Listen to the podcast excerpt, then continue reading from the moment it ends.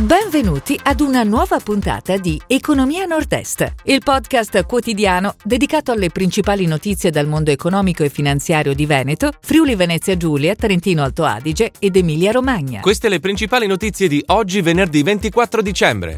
Maxi finanziamento per Fincantieri. Prosecco Doc è marchio riconosciuto in Cina. Unicredit, 25 milioni alla veronese Tenax. Confartigianato Veneto. Parlamento recepisce indicazioni. 21 Invest punta sugli insetti. Gas Jeans, spiraglio per una soluzione.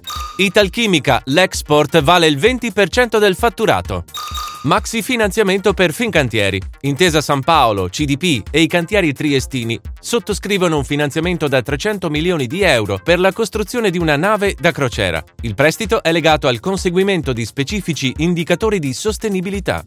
Prosecco Doc è marchio riconosciuto in Cina. Il consorzio ha ottenuto il riconoscimento del marchio sul mercato cinese. Alla proposta del 2014 si opposero i produttori di vino australiano. L'ufficio marchi cinese ha rigettato l'opposizione decidendo che il marchio Prosecco è idoneo a distinguere l'origine dei prodotti.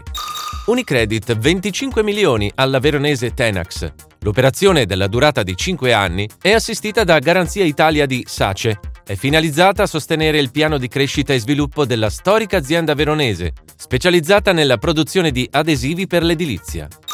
Confartigianato Veneto. Il Parlamento recepisce le indicazioni. Il presidente Roberto Boschetto sottolinea come siano state introdotte misure espansive nella manovra finanziaria a sostegno dell'attività degli artigiani e delle micro e piccole imprese.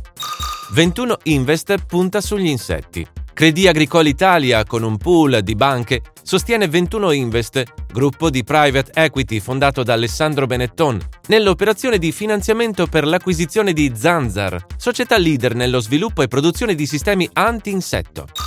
Gas Jeans Spiraglio per una soluzione. Si è tenuto un nuovo tavolo regionale relativo alla situazione dell'azienda Grotto, marchio Gas Jeans, di Chiuppano, Vicenza, a rischio fallimento. Si lavora per salvare il posto di lavoro a oltre 200 dipendenti.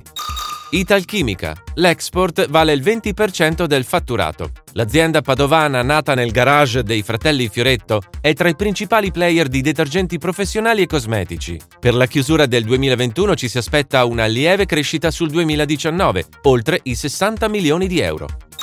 Economia Nord-Est vi augura buone feste. Noi torniamo il 10 gennaio. Si chiude così la puntata odierna di Economia Nord-Est, il podcast quotidiano dedicato alle principali notizie dal mondo economico e finanziario di Veneto, Friuli Venezia Giulia, Trentino Alto Adige ed Emilia Romagna.